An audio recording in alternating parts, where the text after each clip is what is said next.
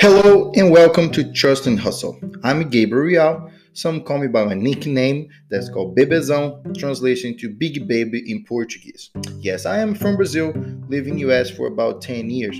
This show is where I want to share with you all my struggles and victories, trusting God and hustling to overcome depression, getting to know who I am in God, and become a successful entrepreneur in the martial arts business, more specifically Brazilian Jiu Jitsu. I am not a professional counselor or an expert in the Bible, but I did find by helping others and sharing my struggles, keeping me in a good place mentally and focused to not letting me fall into the deep and painful hole that is depression is. I hope you can stick with me so we can get to know each other and fight this painful battle together. God bless you and looking forward to have you on my first episode that will come soon. Stay strong, trust, and keep hustling. Peace.